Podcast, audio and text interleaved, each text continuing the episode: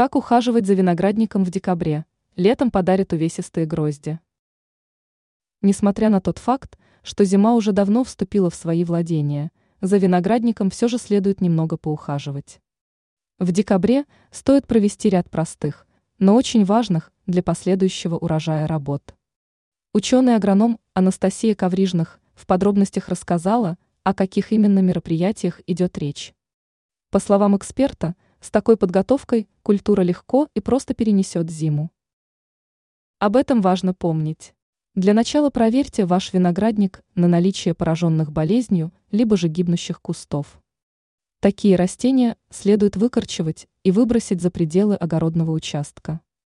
Место раскорчевки рекомендуется очистить от остатков корневой системы, после чего его следует удобрить суперфосфатом и хлористым калием.